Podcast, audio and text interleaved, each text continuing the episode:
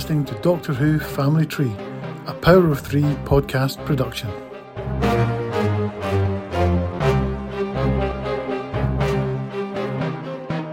We're back. Welcome to a very special edition of the Power of Three podcast. It's a kind of subcategory called Doctor Who Family Trees, which we're going to be doing on a kind of occasional basis as the main series continues.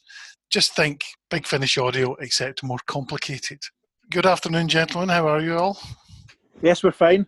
In a while. Answering on my behalf, Dave. Yes, I was about to say. I'll just cover that quickly. How are you, Kenny? Fine. We don't want you to feel left out. Oh, thank you, Tom. I'm very well, thanks. Living the furlough dream as ever. You're still on furlough?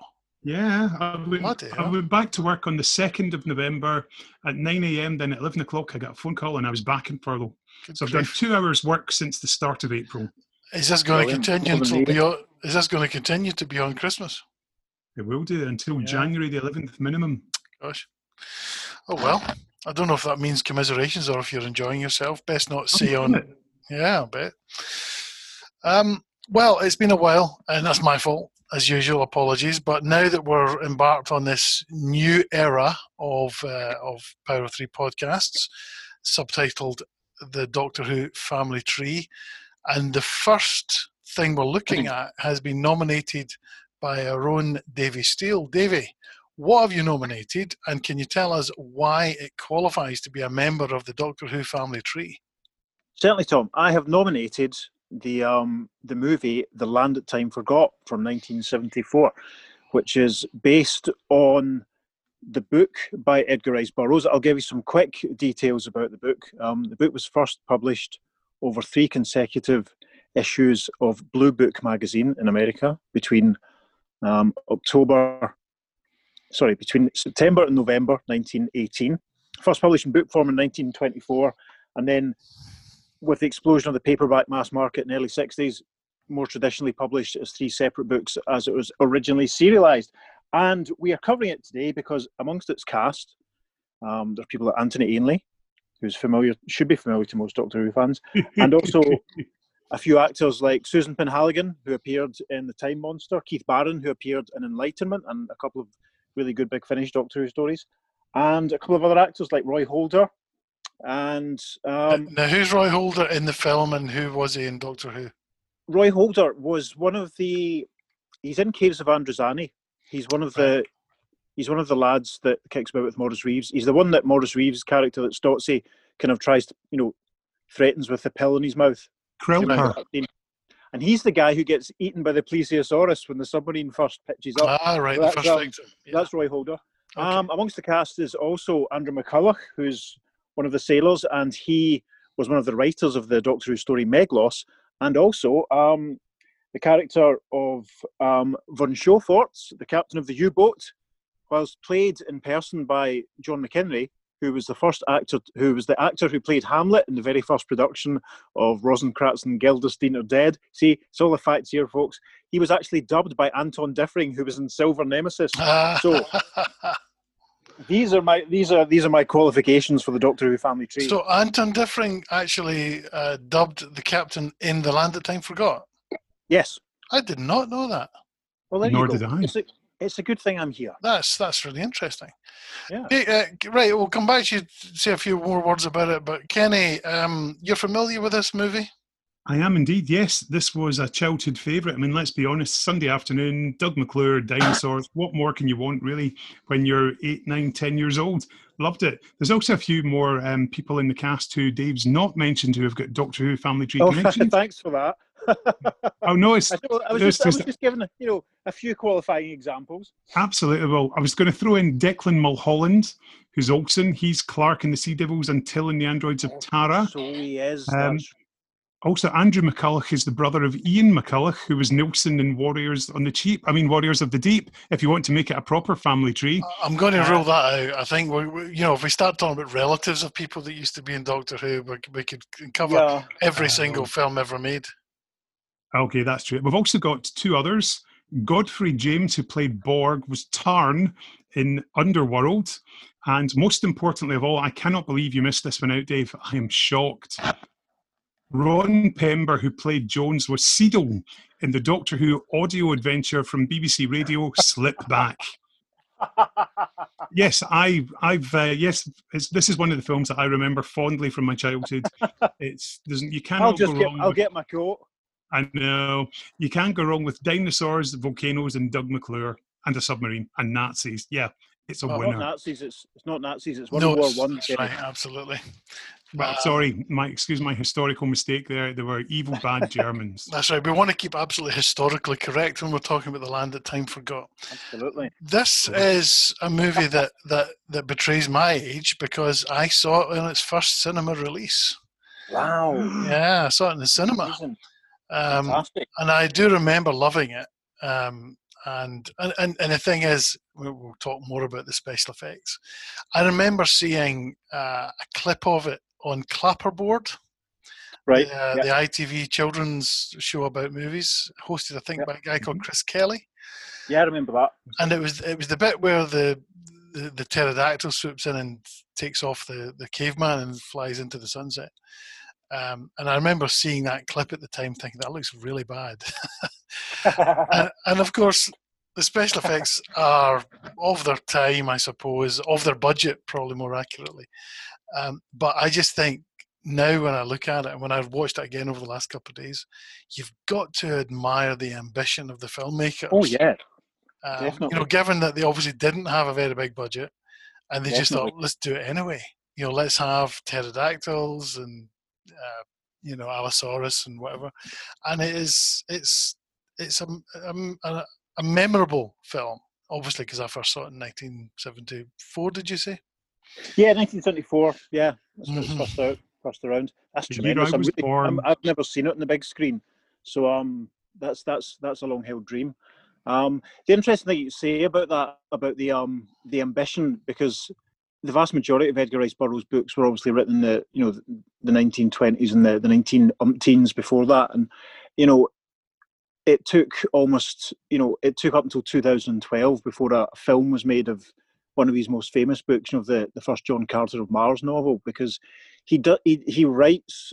There's no limit to Edgar's imagination, and it took, and I think they definitely deserve the kudos for attempting to try and film these stories, because the imagery of them is just stunning, and the scope and the adventure is huge. And I think with this one especially, they do a really, really good job. Before we crack on with the actual story, I should point out that you lent me the DVD of both The Land That Time Forgot and its sequel, The People That Time Forgot. Yeah. 2 points to raise here. It turned out to be a Region 1 DVD, which I couldn't play in my Blu-ray. I told you that beforehand, did I not? Well, I don't remember you saying so. But anyway, it doesn't matter, because I probably illegally converted it to an MP4 and just played it on my television through my iPhone. So I watched them both in the last few days. Actually, I watched The People That Time Forgot, which is the first time I've ever seen it. And of course, we could include that in the Doctor Who Family Tree, if for no other reason than that Shane Rimmer from the Cowboys or the Gunfighters is and there'll be others as well. Kenny will probably know that the guy that swept the floor on Studio 2 at Pine Trees was married to the brother-in-law of the screenplay writer of. I've never heard of the film. Marco Polo. I've never heard of The People That Time Forgot. Have you not? Yeah, it was made. Nope. It was made a few years later. That's because they made Land That Time Forgot, and they also filmed At the Earth's Core, which was the first of Edgar's Pellucidar books. And then he made Warlords of Atlantis, which, whilst not based on a Burroughs book, was very Burroughs-esque. And the screenplay of that one was written by Brian Hales, and Peter Gilmore was in it. But it probably deserves an episode on its own. But The People That Time Forgot was the second sequence in the book, and it's very significant that they never made any attempt to film the third book. But some of the imagery from the third book, like a city of skulls and all that sort of thing, in its very barest sort of sense, is present in the second film. So the second film it's not as close, it's not as faithful, it's probably a better way of putting it, to the book as the first one is, but it does a reasonable job. It's okay. Talk us through the beginning of Land That Time Forgot. Set up the plot for us. The movie and the book both start with someone finding a flask in the water, which has the written record that's being created by the character of Bowen Tyler, who's played by Doug McClure in the movie, and in the book and in the movie, the person who opens the flask, which has been in the water, starts reading, and we get the voiceover, which tells us, leads us into the events of the story. And the story starts off with the boat having been sunk by a U-boat, during World War I, across the Atlantic, and the survivors of the ship that sunk, they encounter the U-boat. Long story short, they manage to take it over, and they attempt to try and steer it towards, a friendly port. But the U-boat has been sabotaged, and they end up travelling much, much further south than they intended to.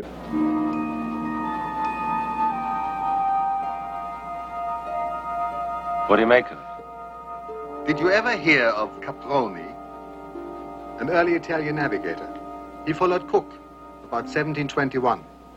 People scoffed at his claims, but I remember reading in his book, in which he describes a new continent in the South Seas, a rock-bound, inhospitable coast without beach or harbour, where he could make no landing. He saw no sign of life, called it Caprona, and sailed away. I believe that we are looking at the coast of Caprona, uncharted and forgotten for 200 years. But we'll have to do what he couldn't do. Find a place to land. If we don't, we'll die.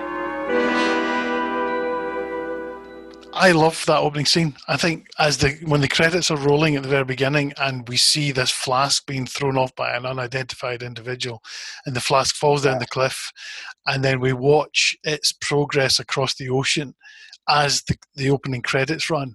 And then, of course, it's swept up into, I was later discovered, an island in Scotland, and it's retrieved. I remember at the time finding that incredibly intriguing. I thought it was a cracking way to open any film, because you're just waiting to find out what on earth is in there. And, of course, the whole structure of the film and the way it ends, we'll come to that, but the way it ends, and because of the fact that, it ends where it started with the throwing of the flask into the sea. It just makes it so obvious that there was going to be a sequel. There's never been a more obviously primed opportunity for a sequel than the end of The Land That Time Forgot. So I thought that was great.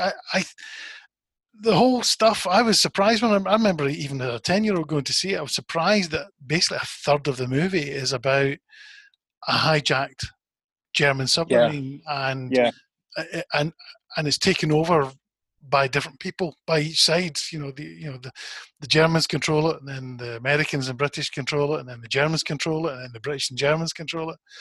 And it could all just be a bit padding, but it actually feels quite entertaining. It's quite substantial, I thought. Definitely entertaining, and it does give you a sort of a good sense of build-up. But I mean, let's be honest, when you're going to the cinema and you're going to see a film that's got, it's got dinosaurs on an island in it, you're itching to meet the dinosaurs, aren't you? Yeah. Yes, you've got the human drama playing out, but let's be honest, we're in this kind of film for the monsters. And I mean, you consider the dinosaurs we do get, this was made around the same time as Invasion of the Dinosaurs. And even though the dinosaurs in this, even the models, they may be a bit on the cheap side, but they're still a hell of a lot better than Invasion of the Dinosaurs. Not, I wouldn't say they were cheap at all. I mean, they made a conscious effort to sort of to make them as good as they could. Right, I mean, hold that thought, because we're not at the dinosaurs yet. We're still on the submarine. Right, we'll come to the submarine. We'll come to the dinosaurs. But I mean, that's a fair point about the sense of padding from the. That you get, because obviously this was originally, a serialized novel in 3 parts, and when you read the whole thing on go, you don't really get that disproportionate sense of the submarine sort of. It's one thing being faithful to a source text, and then another sort of maybe they could have. I would agree that they could have sped it up a little bit. They could have cut some of it down with no harm at all and got to the island, a whole 10 or 15 minutes earlier, and it wouldn't have done the film any harm. The strange parallel, you'll forgive me for making this, I hope, is the film Aliens, which is one of my favourite movies. And you know what it's about. you know that at some point the aliens are going to appear, but you spend something like 45 minutes before you see one of them. And the tension ramps up. Now, obviously, The Land That Time Forgot is no aliens, but I think what Kenny said is right. You know it's, the dinosaurs are going to come into it at some point, so you're quite content to sit and wait and maybe get a little bit excited as you near this hidden continent. And it just helps ramp up the expectation and the excitement, I think. Yeah, that's fair.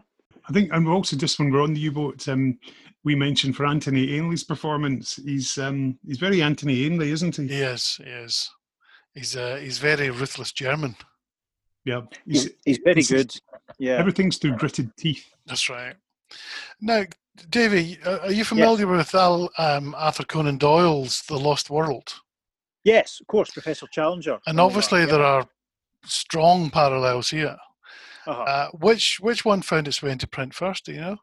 I believe it was Sir Arthur Conan Doyle. Do I have a copy of the book handy that I can check?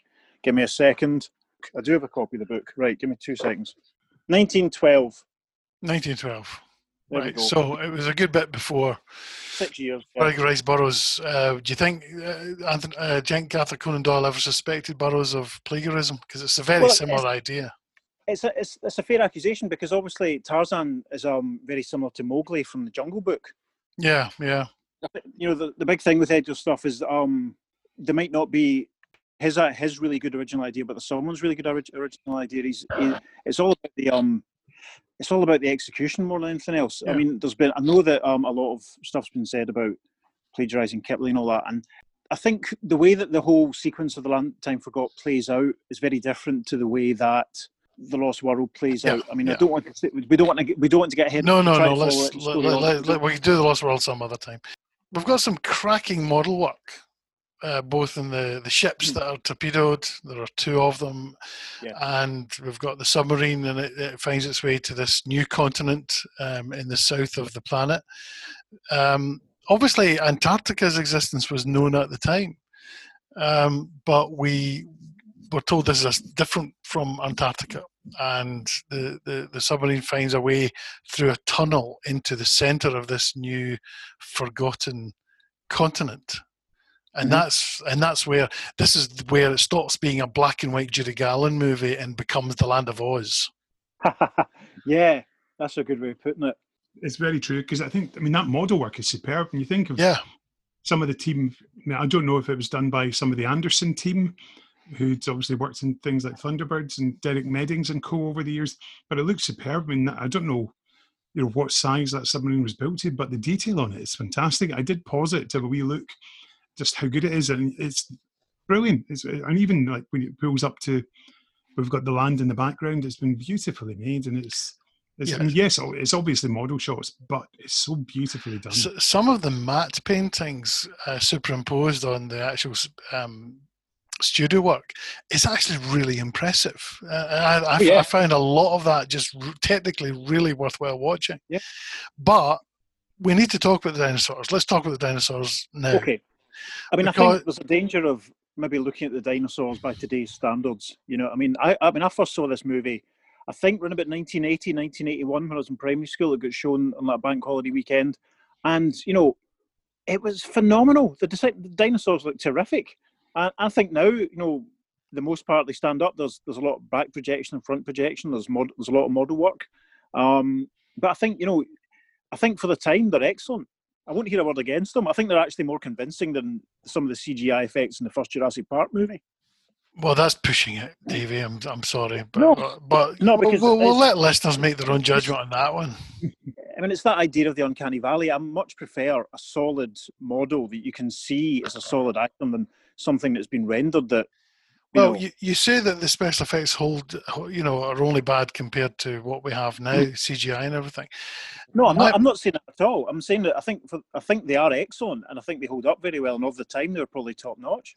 Well, you can't really criticise special effects with a modern eye, do you know what I mean? Well, let me criticise the special effects from a contemporary eye from 1974. You're talking to a guy who was brought up on Ray Harryhausen, on Jason and the Argonauts, 1 Million Years BC. And there was something fascinating about the Ray Harryhausen stop-motion photography work that was done on 1 Million Years BC, for example, and Valley of Guanji and all that sort of stuff. And it was just amazingly wonderful and slightly horrific to look at them. Especially, you know, think of the scene of the Harpies and Jason the Argonauts tormenting a blind Patrick Troughton. I mean, that gave me nightmares at the time. These, I don't think, would give kids nightmares. And I think there was a decision taken. I mean, you're right, the model work is actually very good, and no doubt some money was spent, but it's pretty clear, and I say this without any knowledge of the production history of The Land That Time Forgot, it seems pretty clear to me that given the opportunity to work either with stop motion in the Ray Harryhausen style or to do model work, they decided that the model work was going to be cheaper and therefore more practical. Well, yeah, I think you're exactly right, Tom. They probably would not have the money or the time to do the Ray Harryhausen, stuff at all. The Ray Harryhausen stuff, I would agree with you. It's in a different class. It really is. But I think that the effects are fine. Kenny made a comparison to the John Pertwee Doctor Who story, The Invasion of the Dinosaurs, and I think the ones in this movie are 100 times better than the ones in the Doctor Who story. With no offence, nothing. Well, no, they are. No shade thrown at the Doctor Who story at all, because I love it dearly and would defend the dinosaurs in that to every inch, to my last breath. You choose some weird things to defend to your last breath, mate. Movie that didn't have the Hollywood resource, and I think what they do is to use repetition is very resourceful. Just to ask you all quickly, what was your favourite dinosaur bit? I have to admit, I quite enjoyed the bit where. Pretty much, I think it's the Plesiosaurus. We get to see a full-size model of it, and it chomps Roy Krelper. Roy Thingyme, who plays Krelper. That's quite good fun. That's my favourite bit too. The early shots of the pterodactyls. When if you could see those alien pterodactyls and see them wheeling in the sky, that's quite entertaining. Kenny is quoting episode 2 of Doctor Who there, listeners, in case you didn't realise that. I've got a soft spot for the pterodactyls, partly because they're so rubbish compared with the Harryhausen's pterodactyls. In 1 Million Years BC, you got these massive, flapping, ferocious beasts that pick up Raquel Welch and why wouldn't you, and take her off to her nest or whatever. And in this, you've got basically a kite. And they're actually flying. That's what I love about them. I mean, I've said it before, but you got to admire the ambition. They've got these pterodactyls and they're huge in real life. And I think they were remote controlled gliders at the time. I think it wasn't even as fancy as that, matey. I think they were just hanging from cranes, because there's a few shots where you can see the strings. Unfortunately. Yeah, I could be wrong, but I'm sure I remember a documentary, the making of it at one point, where there was at least one that had an aerial sticking out of its head that was that was based on a remote-controlled glider plane. I might be wrong, might be making that up. But anyway, that's certainly what it looks like. And I just think it is, the bit where it picks up this caveman and flies away is just so rubbish. I love it. It's just brilliant. Yep. But so go back to the story. We've got the... Is it the Plesiosaur who attacks the submarine first, and then it's shot dead, and they eat it because they haven't the fresh meat for a while, so they eat this dinosaur, which I thought was really quite gruesome and lovely. It's one of the best bits. But here's the thing, the problem I have now, which I didn't have when I first saw it. You've got these Westerners arriving in this hidden continent. They kill the first dinosaur they see. And then every dinosaur they see after that, they kill. It's a bloodbath. And it's really interesting because it was made in the early 70s, and when perhaps environmental and, those kind of concerns wouldn't have been foremost in most writers' minds, it is unthinkable now to imagine a story where you go into a hidden land where the dinosaurs survived, and the first thing you do is take a machine gun to as many of them as you possibly could. And it's so bloodthirsty and pointless and horrible. There's a bit. We'll come to that bit. So anyway, we've got the Plesiosaurus on the dinner table because it dared to take on Western civilization armed with a gun and it's dead. Then they go ashore, and that's when we start meeting more of these things, including some cavemen, which, incidentally, Doug McClure starts shooting as soon as they see them. Ugh. Yeah. Now, I can't actually... David, remind me what the story is after that. They go exploring, well, I take it. They go exploring and, you know, they start to refine... They find oil. They start to refine the oil so that, because they think they can use it to get... Use it, you know, to refuel the submarine so they can get home. They also, they get a sense of the flora and the fauna of the place, and they see the scene where the cave women are all bathing in the pool. It's a Stolo encampment.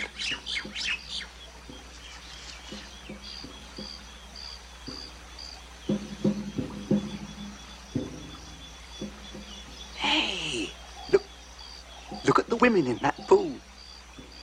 What are they doing? Do you remember those samples we took from the river? Yeah. And the spawn we looked at under the microscope? This must be how life begins on Caprona. That's the secret. Every creature must lay eggs in this way. They flow into the river and develop through every stage of evolution. Again and again, a time must come when they must go forward. Nothing on Caprona can ever go back. I need to ask you about this scene. One thing that's sort of that's very good actually compared to the book. In the book, Susan Penhaligon's character she's an actress. She's just really there, like in a lot of Burroughs books, unfortunately, just to be, you know, a sort of a damsel in distress and a love interest for the hopeless hero. But this is book the movie's quite good because they make her a bit more sort of scientifically minded, and she. You know, she gets involved, and the whole thing that pans out over the three books is this idea of how evolution works differently in Caprona, and they get that sense when, you know, the caveman they meet, he hears the call to sort of move on up to his next stage of evolution. Could you explain this scene to me then, Dave? Because my jaw dropped when I saw this scene. You've got the soldiers with the binoculars looking at these cave women who are doing something that you don't really see a close-up of in the top of this pool, basically, where the water runs down from the pool. And one of the sailors says gleefully, "Oh gosh, look what they're doing!" And you think, is it a bit odd? I mean, what the hell are they doing? Are they indulging in lesbian sex or something? But you don't get a sight of it. But then Susan Penhaligon says, "This is how life progresses in this planet, you know, on this continent, that the eggs are laid in the water and the water flows down, right?" Yes, that's it. Yeah, they're basically laying. So did this writer? Hold on a second. Did the writers never go to Section 6 biology classes? Did they not know that when a baby is made, when a man and a woman love each other and stuff like this? Well. And have a special cuddle, Tom. Yeah, a special grown-up cuddle. What on earth was going on that was anything to do with human procreation? Well, that's what happens is the I'll lend you that, you know, have I lent you the books already? Nope. Which books are we talking here? Are we talking the Section 6 books? No, we're talking the Burroughs originals. I was sure I had. Maybe I just threatened to lend you them. I've lent them to a few people over the years. Basically. The eggs are laid, and the eggs flow down into the river. And the eggs, I mean, this is hold on. Whose eggs? Well, the women. You're shitting me. No, that's not how babies are made. This is how it works in Caprona. This is how it works in Caspak. This is in this isolated, you know, little pocket ecosystem. And that's one of the themes of the book, because in the third book. I wouldn't give any, you know, any real detail because I don't want to spoil it for anyone who hasn't read it. We kind of get a sense of an evolutionary blind alley where, you know, one extension of how things evolve goes another way, and, you know, and creates kind of something really quite unpleasant. The conceit in the book basically is that an egg is laid, and whatever it develops into then passes up through all the stages of evolution. Now, I don't know if this meant that Edgar thought that someone would evolve into a Tyrannosaurus Rex and into a human. I don't think that's right. Edgar obviously went to an all boys school.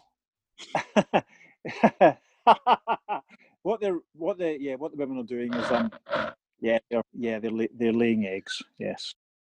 The one thing I would say, Dave, is that if you have to read a novel that the film was based on in order to understand what the film is about, then there's a mistake being made in somewhere in the script for the film.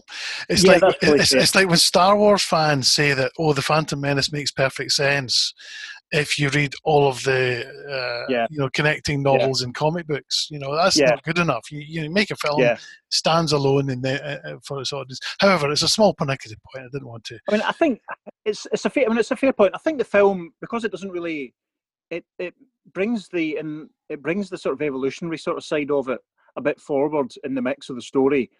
It's, you know, it doesn't really get emphasised as much at that point in the novel. I think they probably just had to fudge it because they knew they weren't going to be able to do the whole thing. Do you know what I mean? But I think it works okay just to kind of tell the story. Put contextually, when you consider the period in which the book was written, it's not exactly as if you can do a blatant bodice ripping type or whatever it would be, saber-toothed tiger ripping bodice type thing, just to try and, you know, show that you can't put too much naughty hanky-panky in the submarine and all that. There's none. There's any of that sort of stuff in Edgar's books is always quite chaste and, you know, one foot on the floor, because, you know, they were written at a different time, and the stuff with the women laying their eggs, there's nothing. Is licentious the word? Is that what I'm thinking of? Yes. There's nothing. There's nothing sexy or sordid about it. Is, you know, in the it's just bonkers. Yeah. Well, that's it. I mean, that's the whole conceit of The Land That Time Forgot, is that evolution is kind of works so differently. But yeah. Since you mentioned Susan Penhaligon, I meant to mention this earlier on. When she's in the submarine, I have to say nobody in history has ever rocked a fisherman's jumper as well as Susan Penhaligon. She looks fantastic in that. She does, doesn't she? I think she does. I think Louise Jameson comes close in The Horrifying Rock. Yeah, same effect, isn't it? What is it about a big chunky jumper on the lady? I don't know. Paging Dr. Freud. Yeah, let's quickly move on. So we kind of into the third act now, and you mentioned about the refining of the oil, and once again it struck me, you know, you've got this Eden-like paradise at the far end of the world, everyone living quite happily, and then suddenly the Westerners turn up, start killing everything in sight and refining oil. Yes, I know. And this is where Anthony Ainley comes into his own and gets his main kind of set piece event in the whole film, where he basically picks a fight with a fat bloke.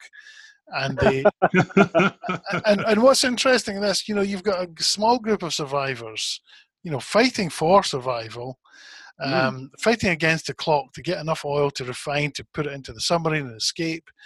And in the midst of all this, you've got two officers knocking lumps out of each other in an oil pool where there are naked flames. And Doug McClure's reaction is to laugh his stupid head off at it. Not to intervene and say, for goodness sake, grow up, get out of there, but to stand there laughing. Yeah. I found that odd. It's, I don't know, it's all, I don't have an answer to that. You're probably right, yeah. Anthony Ainley's character, Dietz, he comes into his own slightly in the third book, and I think Olsen, the character who he fights, he gets a bit more to do later on as well. Right. Again, I don't want to spoil it, but I tell you, have I told you the story of I was at a Doctor Who convention in Coventry. I think it must have been about 2000, and in fact it was 2000. Yeah, it was, and it was around about the time that I was first reading Edgar Rice Burroughs. I was kind of, not obsessed, but, ploughing through them for about a year or so. And I asked, one of the things that I got, the photographs that Anthony had at his table that you could buy and he would sign for you, was a postcard of him from The Land That Time Forgot. So obviously I got one of those and chatted to him a bit about the books, asked him if he'd ever read them and all that sort of thing. And he said he hadn't. And then he gave me his home address so I could send them a copy of the books. And I did. And almost by return of post, I got a very nice handwritten letter from him, thanking me, and with a couple more signed photographs. So that's really nice. So that was quite good. It's also quite bizarre, the fact that Anthony Ainley was virtually a millionaire, if he wasn't already, and he didn't buy the books himself. What a cheapskate. Well, you know, I have no idea if he ever read them, obviously, but you know, it's a nice idea.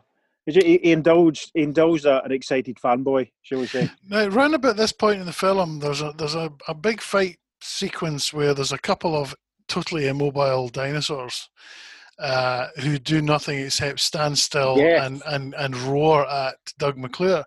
Now, what's interesting in this, and it feeds into my other concerns about this movie, Doug McClure tells his colleagues, you go away, right? You go back to the ship, arm the gun, and blow these dinosaurs to hell, right? And yeah, I'll just wait here until you do. And yeah, that's what happens. And they go back.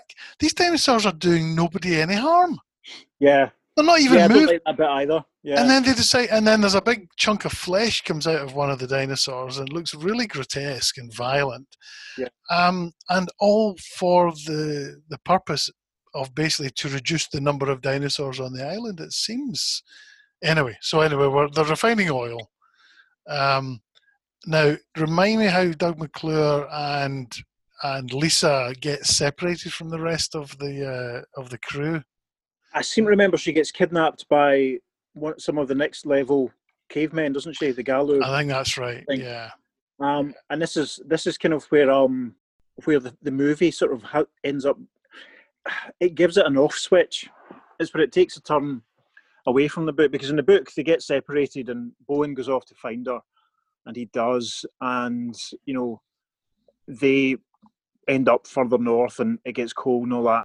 I think they go back and find that the submarine is gone. Now in the movie, a volcano goes off and explodes, you know, seemingly out of nowhere, and it basically just switches the plot off. The submarine tries to leave and it sinks and they all seem to die, and the movie winds up, obviously. Well, they don't seem to die. I mean, I remember even at the age of 10 thinking that ending was utterly horrific and unexpected, but I loved it because it was so unusual for a kid's movie for most of the cast who you expect to escape.